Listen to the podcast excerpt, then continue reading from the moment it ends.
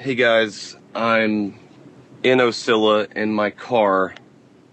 I just left the courtroom and the jury came back with a verdict.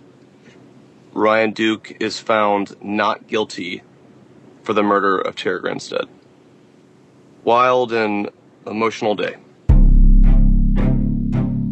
Thanks for listening to the Up and Vanished trial series, The Trial of Ryan Duke. We got breaking news this morning. The jury has finally reached a verdict in the trial of Ryan Duke. All right, um, Mr. Foreman, I understand from the bailiff the jury has reached its verdict in this case. Is that correct? Is your verdict in writing, signed, and dated by you as foreperson? Yes, sir, it is. Please deliver that to the bailiff. And all right, the verdict appears to be in proper form. Ms. Ross, I'll ask that you publish the verdict.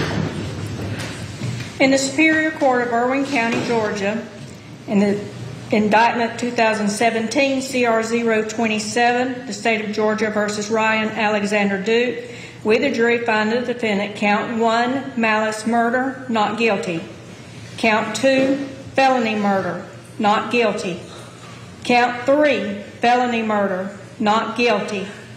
Count four, aggravated assault, not guilty. Count five, burglary, not guilty. Count six, concealing death of another, guilty. It is signed uh, this day, May 20th, 2022, by, and signed by the foreperson. Tune in Tuesday as we recap the verdict and get reactions from around the courthouse. We also have a Q&A with Phil Holloway coming up. So call and send us your questions about the trial or the case at 770-545-6411.